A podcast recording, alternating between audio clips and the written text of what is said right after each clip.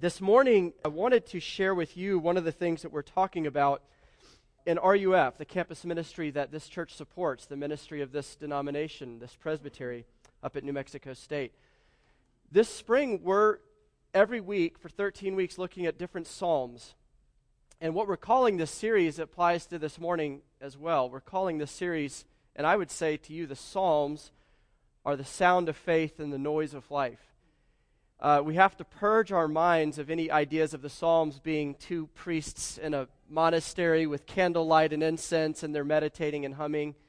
We tend to have very sanitized spiritual ideas come to our minds when you hear the word psalms, but the psalms uh, happen in the noise of everyday life, the rough and tumble, the gritty spectrum of what kind of days and weeks we have. That's what the, that's what they arose out of. That's what they meet you in the midst of, the noise of life. And so we need to purge out of our minds the monastery view and put into your mind uh, whatever kind of week you had, whatever kind of day you had, um, whatever kind of traffic you drove through to get here. That's where the Psalms best fit, is in that kind of a place. And so Psalm one thirty-one is a place that might feel very uh, foreign to us. It's a psalm of David, very short, three verses, where David is talking about the tranquility and the peacefulness, the calmness of his soul. And I think the way Psalm one thirty-one, the way we experience it is, maybe if you've had this experience happen to you before at a restaurant, either you've already ordered your meal or you haven't ordered yet. You're looking through the menu and you see a plate go by to another table. And you're like, all bets are off at that point. You're like, I want that. Waiter, what's he having? Tell me about it. That's what I want.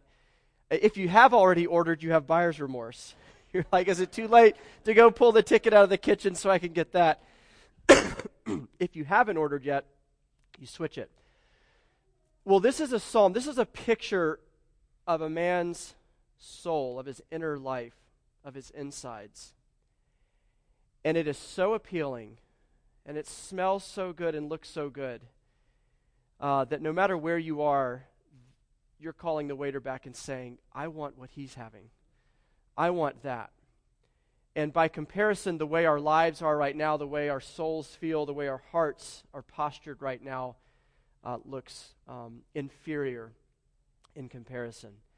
And so part of what God is doing for you this morning is walking by you with a beautiful plate to increase your appetite for what he's willing to give his people uh, through Jesus. That's what's happening here. The way we're going to um, kind of see that is by looking uh, at three things, um, because this is a picture of a, of a stilled, calmed soul. Uh, and so it also holds out for us the diagnosis of a restless, quietless, stressed out heart or life or insides. So there's three things we want to look at. The first, we're restless people because we have an inflated view of ourselves, a deflated view of God. And until those two things are reversed, true rest will always be elusive. So true rest, the main point of all of this is true rest, this soul-saturating rest, only really comes when we see a very big and limitless God and a very small and limited me. That's when true rest comes. So let me read this passage for us, and then we'll take a look at it. It's in your uh, printed in your bulletin if you don't uh, have a Bible with you. It's a psalm of David, a psalm of ascents. He says, O Lord, my heart is not lifted up. My eyes are not raised too high. I do not occupy myself with things too great and too marvelous for me. But I have calmed and quieted my soul like a weaned child with his mother. Like a weaned child is my soul within me. O Israel, hope in the Lord. O Christ the King, hope in the Lord from this time forth and forevermore. Let's pray together. Father, my mind has been occupied this morning with how unworthy I am to speak on behalf of you, and even how unworthy we are to hear from you. We know from our lives uh, when people provoke each other, when we fall short of love, when we do wrong to another, what usually happens is silence. The person won't talk to us anymore. We get the cold shoulder. Uh, they pretend like we don't exist, and we do this to others. And Father, the thought that we have provoked you this week, the thought that we have run from you, the thought that we have ignored you, the thought that we have played God and thought nothing of it, and yet you still talk to us. And yet you still love us. Father, that alone this morning is both confusing and wondrous to us, that you love us still in Christ, that you speak to us still, even though what last night was like for us or yesterday or this week. Would you help us to believe that you do love us, that your promises are steady, that they're not fickle, that they don't turn on a dime. We need to believe this if we're to hear from you this morning. And so make this passage food for our soul, not just the plate of beautiful smelling food that passes us by and disappoints us, but would this be the plate that comes to our table, that we taste it, that we taste you, that we get a glimpse of Jesus, our true rest. Would you change us because of that? We ask this in your holy name. Amen. So you don't need me to tell you this, but maybe you need me to point this out to you again so that you can remember. Uh, but music, the songs that we've even been singing this morning, or if you came to church this morning and had the radio on, or if you had people over last night and you put on some music like we did, the power of music is that it carries you somewhere new. I tell my I told my students uh, last week when we were talking about this psalm, uh, everybody has a study playlist, a Pandora station, or a, a a C D that you put in when you're studying to carry you from a place of distraction to a place of focus. Um, when you're sad, you put on certain kinds of music to carry you from that place of hopelessness or disappointment to a place that you're picked up a little bit better, whatever that is for you. Uh, we have particular kinds of music that we put on when you're working out or when you're running, when you're stressed, when you have a party. Parties are weird until there's music, right? And people know you have to put music on to carry these people from a place of social awkwardness or like kind of klutziness socially to a place of, I'm glad to be here now. This is like a real thing. I'm, this is good. Music has power because it carries you from one place to another place, to a new place. And that is um, why Anna and I, pretty early on in Eli's life, had to start singing him to sleep because he's all boy, he's bouncing off the walls, he doesn't stop until his head hits the pillow.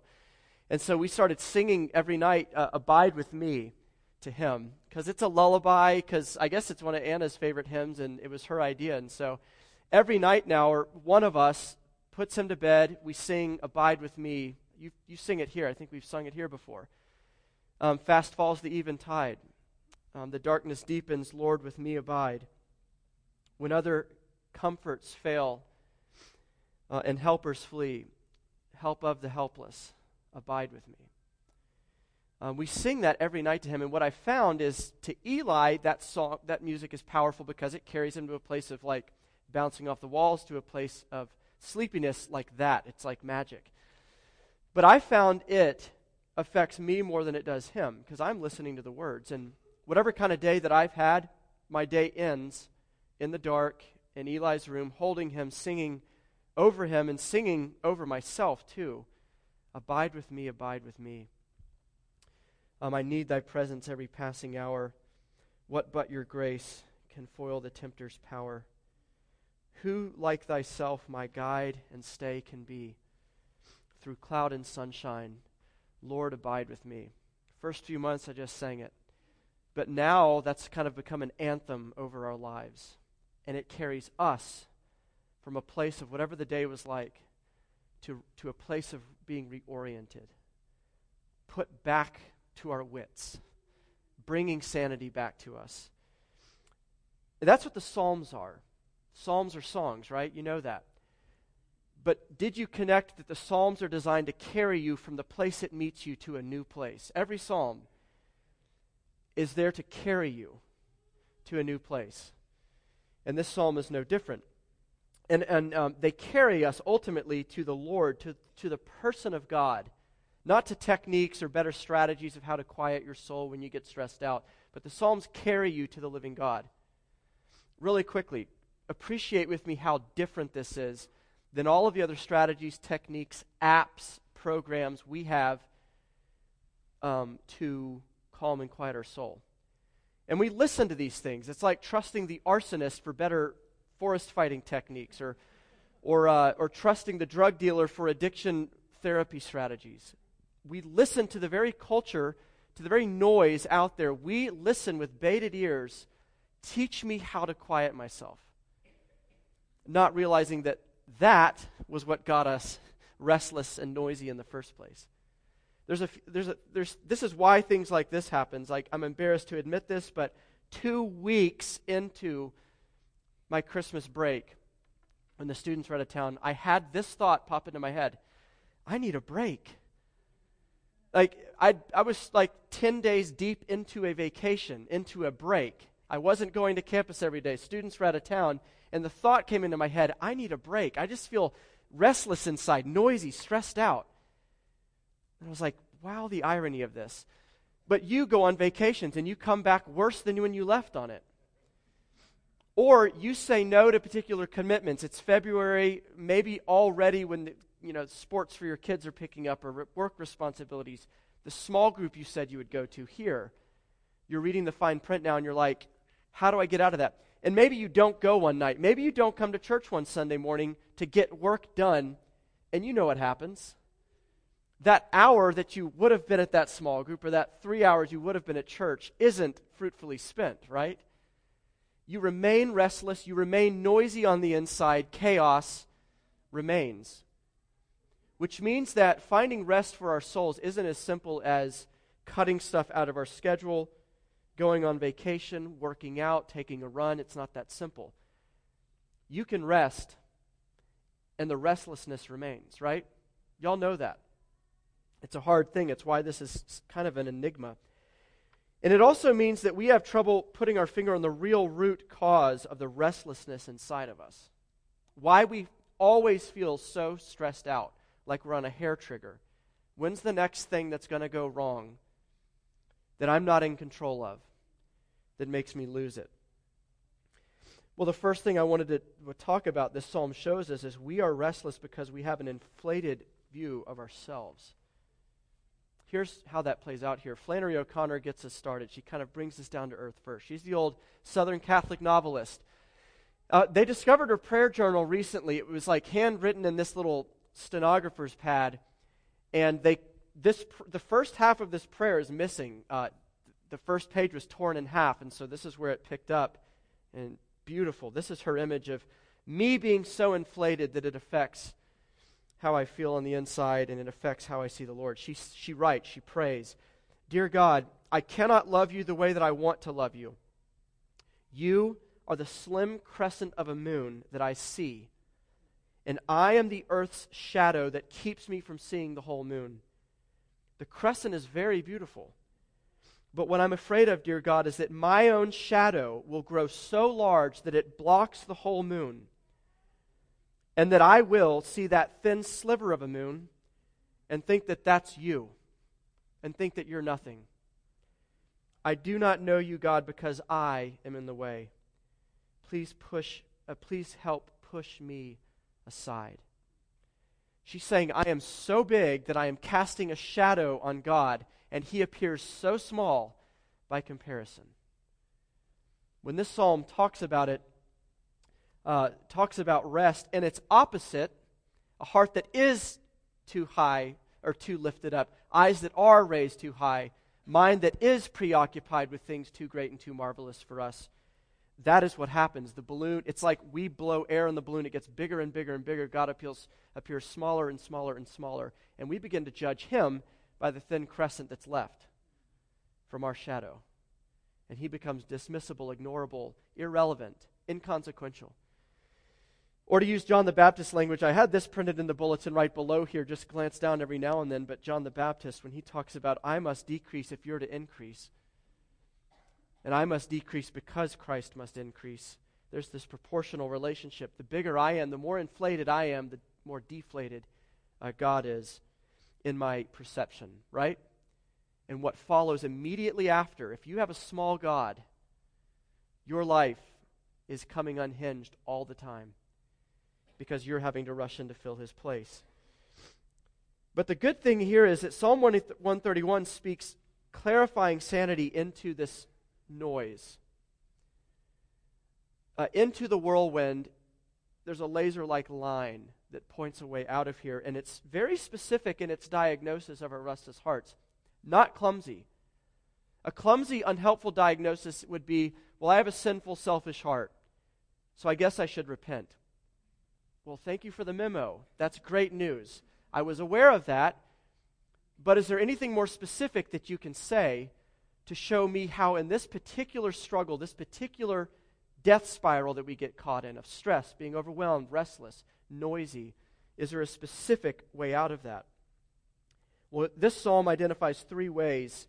These are kind of sub-points under that, how we overinflate ourselves. There's three ways we blow that balloon up, and it gets bigger and bigger.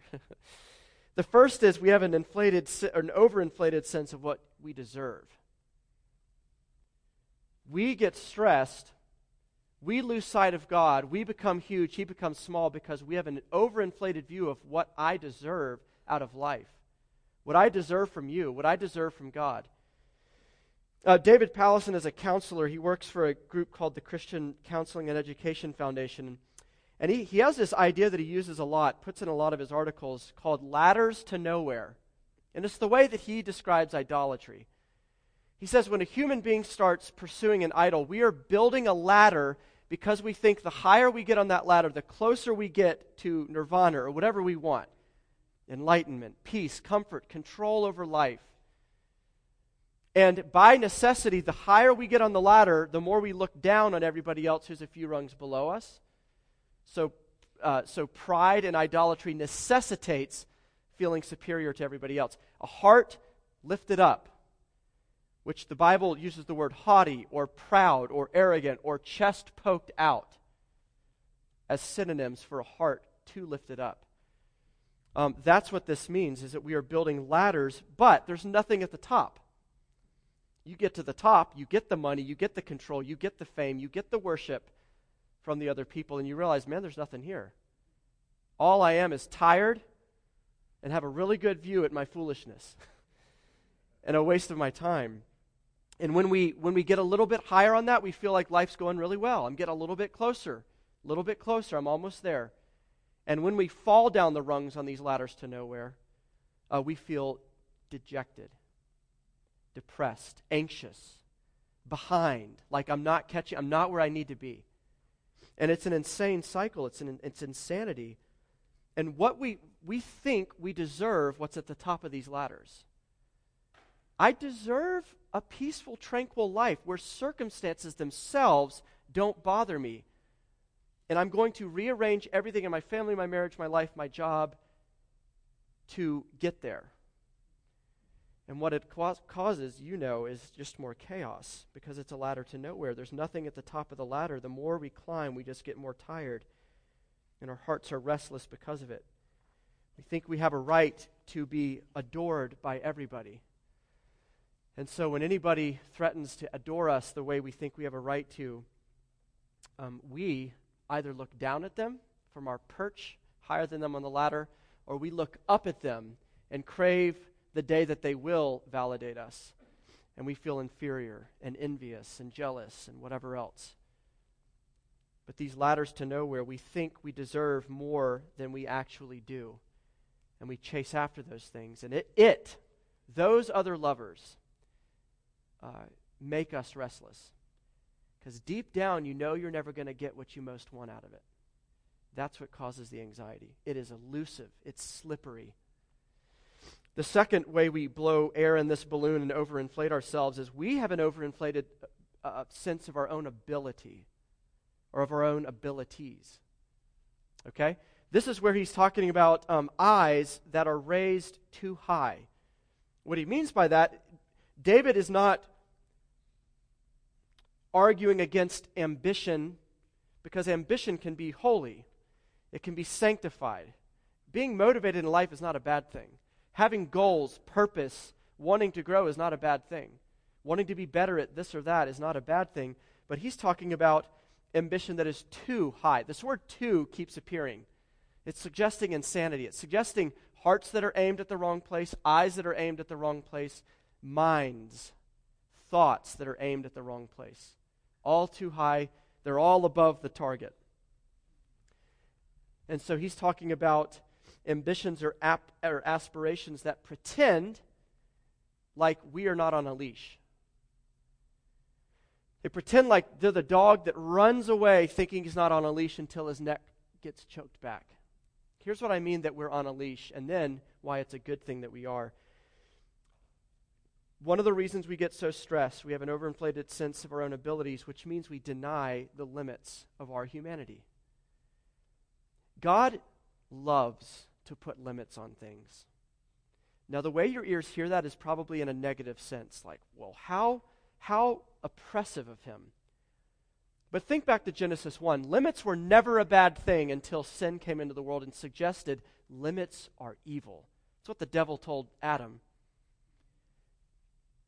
You can be like God. You can transcend all the limitations that he put on you to constrain you and enslave you and kill you. Don't live under the thumb of the man any longer. You can be like him. But before that, for however long creation lasted until sin entered the picture, limits were a good thing. God said to the sun, I want you there and not there. I want you in the daytime, not the nighttime. To the fish, it is good that you stay there and don't come over here. To the sea, in Job, he says, the Lord said to the sea, commanding it, go thus far and no farther, because God wanted the land to be distinguished from the sea. Everything had limits. People had limits. Boundaries, leashes. And it was good. And God said it was good. It was very good. But then sin comes in, and it suggests that those limits are the thing that's killing us. It said, it's not your boundaries that's bringing you life, it's your limitations. Your limitations are what's making you restless. So reach outside of those limitations of a twenty-four hour day. Here's an app for that that'll give you a twenty-six hour day. Reach outside of those limitations that you're not omnipresent. Now you have phone and Skype and and and uh, whatever the Apple version of that is, whatever. You have all these things that make you omnipresent. And so people continents away now expect your omnipresence. And it stresses us out because we are expected to be multiple places at the same time. We're expected to know everything. Knowledge is power, right? Omniscience is power, and that's what we want. Omnipotence is power, and that's what we want. And so we really do believe deep down that boundaries are killing me, and the way out of this, my New Year's resolutions are really usually always about getting out of these boundaries. Breaking free of the leash. Here's why this is a bad thing. Think about boundaries like a socket. It's a good thing that my femur is happy with the boundaries and limitations my hip socket gives it. Yes, it constrains my leg. My leg can't go do whatever it wants, whenever it wants, the way it wants. It is rather radically constrained and limited in what it can do. But that socket holds it in place to be able to do what it was made to do. Yes, it's limited, but yes, it's functional. When it pops out of socket, if this has ever happened to you, God bless you. Please don't describe what that was like. If this has happened to you, you lose functionality, you feel a great amount of pain, and you can't live life until it's back at where it needs to be. It's the same with a human being's heart or soul. It is made for a specific context, for boundaries, for limits. And when it is there, when it is postured rightly, it can function. It can operate almost seamlessly, subconsciously, without pain, without, without disfigurement. But when it is out of socket, when we reach beyond our limitations as human beings, try to be omnipresent, omniscient, omnipotent, have a twenty-six hour day, be all things to all people, be perfect. Be the perfect wife, the perfect husband, the perfect employer, the perfect leader, the perfect manager, the perfect elder, the perfect small group leader. When we reach beyond our limitations, it pulls your heart out of socket, and it hurts. And we experience that as restlessness. The last thing, how we blow air in this balloon and get overinflated, is that we have an overinflated sense of what we're responsible for. An overinflated sense of what God asks of us, what we're responsible for. Think about the word responsible. It's two words pushed together, response-able. If you're responsible for something, it presumes you are able to launch a response to it, right? You're responsible to drive on the right side of the road, presumes you're able to drive on the right side of the road.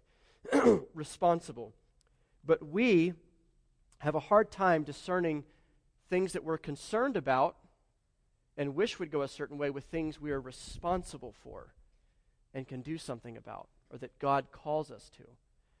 Paul David Tripp calls, these, calls this our, our biblical job description. What falls in the biblical job description and what isn't mentioned in it that might still be an area of concern. Here's what I mean. Um, sanity comes back. Rest comes back when we remember what God has called us to do in a situation and entrust to Him the things that He has not called us or equipped us to do. Um, Anna's boss, at Vill- when she worked at Village seven Presbyterian up in Colorado Springs, would often tell her, "Anna, there's one God and you're not Him." And it was in the context of overworking. I think any pastor, and all of you, it doesn't have to be a pastor, someone in ministry, you feel overworked. You have a messy, Messiah complex. Um, I think over the break I worry about my students because I really do believe, partly out of love for them, partly out of my own pride, who's taking care of them if I'm not there? Are they all going to fall away from God? As if Jesus isn't shepherding His sheep. But I have an overinflated sense of my responsibility. I have a hard time confessing what John the Baptist said, the hardest words that might have ever tumbled over a human being's tongue and out into the air. I am not the Christ. I am not the Messiah. I am not the Lord's anointed. We confess the opposite. I want to be the Christ. I want to be the Messiah. I want to be the all-powerful one. I want to do it all. I want to have my hands in everything. I want to believe that I can change providence. Um, here's the ways we do this really quickly, and we'll scoot on uh, to wrap this up. We think, and we should, we, we should faithfully prepare for a small group Bible study if you're the leader. Maybe you're one of the elders in the group. You should. You're called to love your neighbors by preparing, by thoughtfully preparing and praying for that. But you cannot make people come. You are responsible to invite them, to throw out the welcome mat. Y'all prayed earlier to be a hospitable people. You are responsible for that. You are not responsible for making people come. When we forget about this, we get manipulative and guilt-trippy. Why aren't you coming to church? I've invited you. I've prayed that you would come, and you still aren't coming.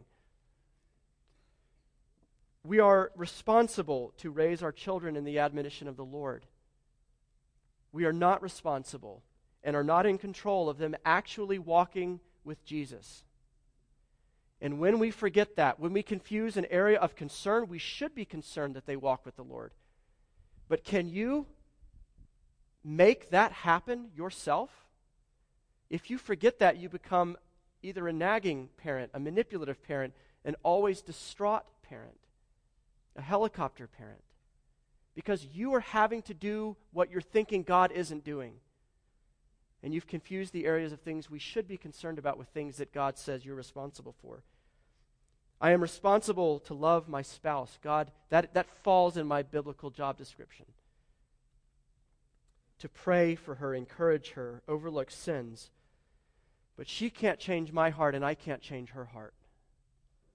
That is the Lord's responsibility. And if you confuse those two, you know what happens. All of our marriages bear the scars of trying to change our spouses because we couldn't tell the difference in something that we should be concerned about, maybe grieved about, maybe hopeful, praying about. We confuse that with not praying about it, but just doing it, cornering them into a place of change. Maybe this last one for an example. I can give myself to the means of grace. God says, you want to find me? It's like President Obama could say, you want to find me? Go to the Oval Office. God says, you want to find me? Go to the Scriptures. Go to the go to the fellowship in the church, go to the sacraments, go to prayer. I will be there. We, we are responsible. We are able to respond. And to our detriment, when we neglect those means of grace, we feel the pain. But are you, therefore, responsible for sanctifying your soul, for transforming your heart into the likeness of Christ? Or is that something we wait upon the Lord to do as we use the means He's given us by faith? Which brings incredible sanity to you if you're, otherwise you are endlessly frustrated. God, why haven't you changed me here yet? Why aren't you doing what you're supposed to do? We feel exhausted. Maybe you've even, even left the church or left the faith for a season because you've confused something that you can be grieved about, your own sin pattern, prayerful about, and yet walk away from those prayers, leaving it in the hands of the Lord, who says He will bring freedom to you in those areas. David writes that my mind isn't preoccupied with things too great and too marvelous for me. He doesn't say I checked out, let go and let God. He doesn't get out of the driver's seat of his life. Car doesn't go if David's not there making decisions, living by faith. But he does say that the, the way to soul-saturating rest is learning this discernment of who God is and who I am. He is God and I am me. He is big and limitless and powerful, and I am small and limited and weak. Sanity returns that. And this is the other point, and I just want to spend maybe sixty seconds on this by telling you a story of our second point of that. We are restless people because God is too small. We have an we have a deflated perception of Him. Here's how this plays out. Um, R U F does a summer conference every year. I think they've been doing it twenty-five or thirty years uh, down in Florida. And there's three weeks of it. The week that, I, that I've been at usually is the biggest week, two thousand people there. In the mornings, these students go to any number of forty-five offerings of seminars. Um, they have their choice. They pick. And campus ministers will, will teach them on some topic or another. And uh, several years ago, I went to a seminar. I'd been to this conference so many times, I was running out of options. I went to this seminar called Jesus, and it was the best seminar I've ever been to. I was surprised. I thought it was, my expectations weren't too high of it, but we went, and it was the first time it's like someone unlocked the Old Testament for me. I was like, oh my gosh, the whole Bible is about Jesus. He is beautiful. He is huge. It's all about Him. And there were six people out of two thousand people at that conference who saw the description of the Jesus seminar and wanted to go. That same conference, I also went to the second slot to the anxiety and depression seminar. And it was a room double this size, and it was standing room only, probably four hundred people in the depression and anxiety seminar. And I couldn't miss the irony. We are a stressed out, anxious, disappointed people who think that our problem is rooted in logistics and needing to streamline our schedule or simplify our life. And that was a great seminar on anxiety and depression. They talked about Jesus a lot, but I'm talking about why when we when we recognize the anxiety, the noise in our lives, we go straight to the seminar, the quick fix, the drive-through answer, give me a cure for my anxiety. And we don't realize it actually has everything to do with the person of God Himself and who we see Him to be and ourselves to be. And so the Jesus, that, that seminar on Jesus was eventually eliminated because no one would come to it. Now, it's not like He's not being preached at every other seminar, but you get what I'm saying. There's a problem in our perception. We have a small God, and we are very big. We're very big in fixing our problems, and we don't see how actually knowing and loving the Lord is connected to that. Job had this problem too, right? This is our last point. Until these things are reversed, until God becomes big and I become small, the, the soul is put back into socket and we begin to move.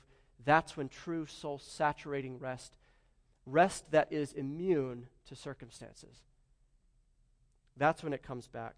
You remember Job when he said at the end of the chapter, I had spoken about things I did not know.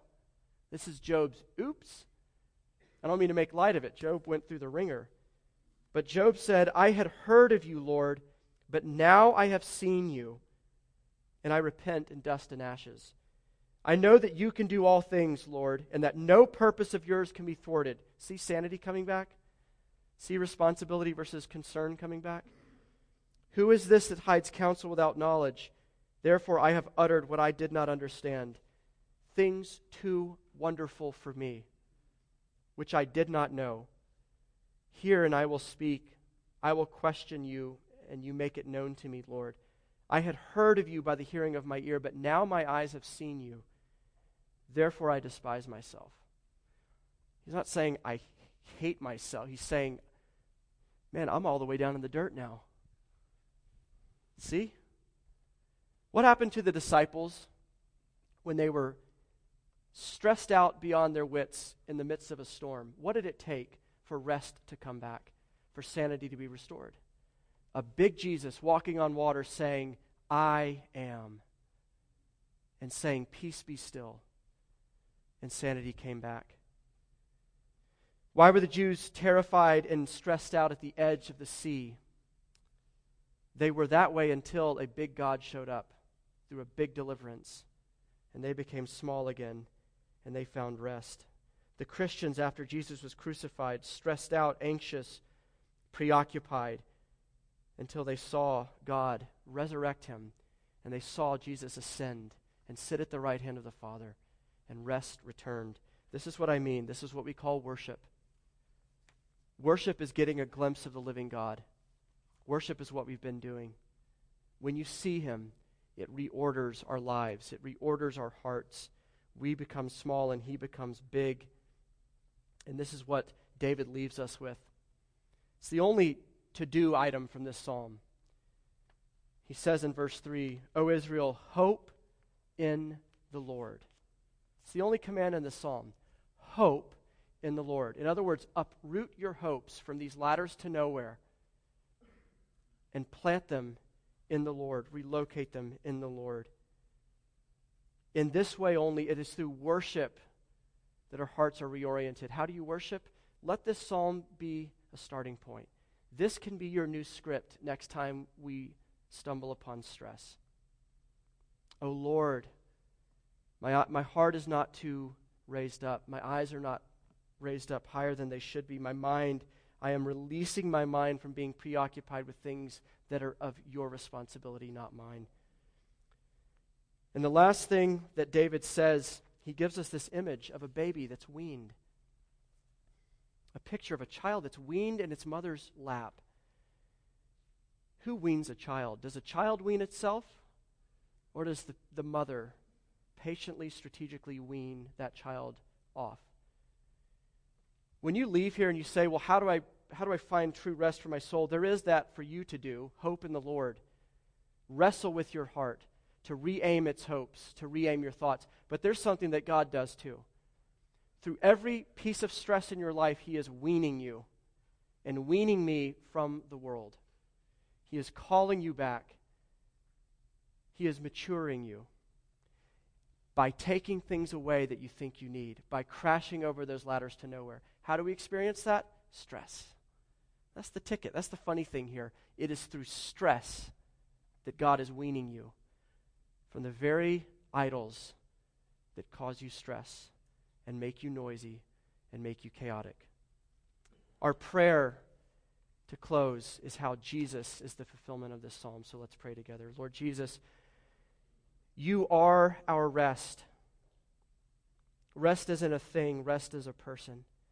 You have accomplished our rest. Psalm one thirty-one is an M R I of your heart. You are the God-man, and yet your heart was not lifted up in haughtiness. Your eyes were not lifted up too high. Your mind was not preoccupied with things too great and too marvelous for you. Your soul was calmed and quieted. You trusted your Father. And you died the death of a haughty, proud, arrogant, idol-chasing man, that we might become the righteousness of God. And so we access this rest by your substitutionary atonement, and we access this rest by you painstakingly and patiently using stress to free us from stress.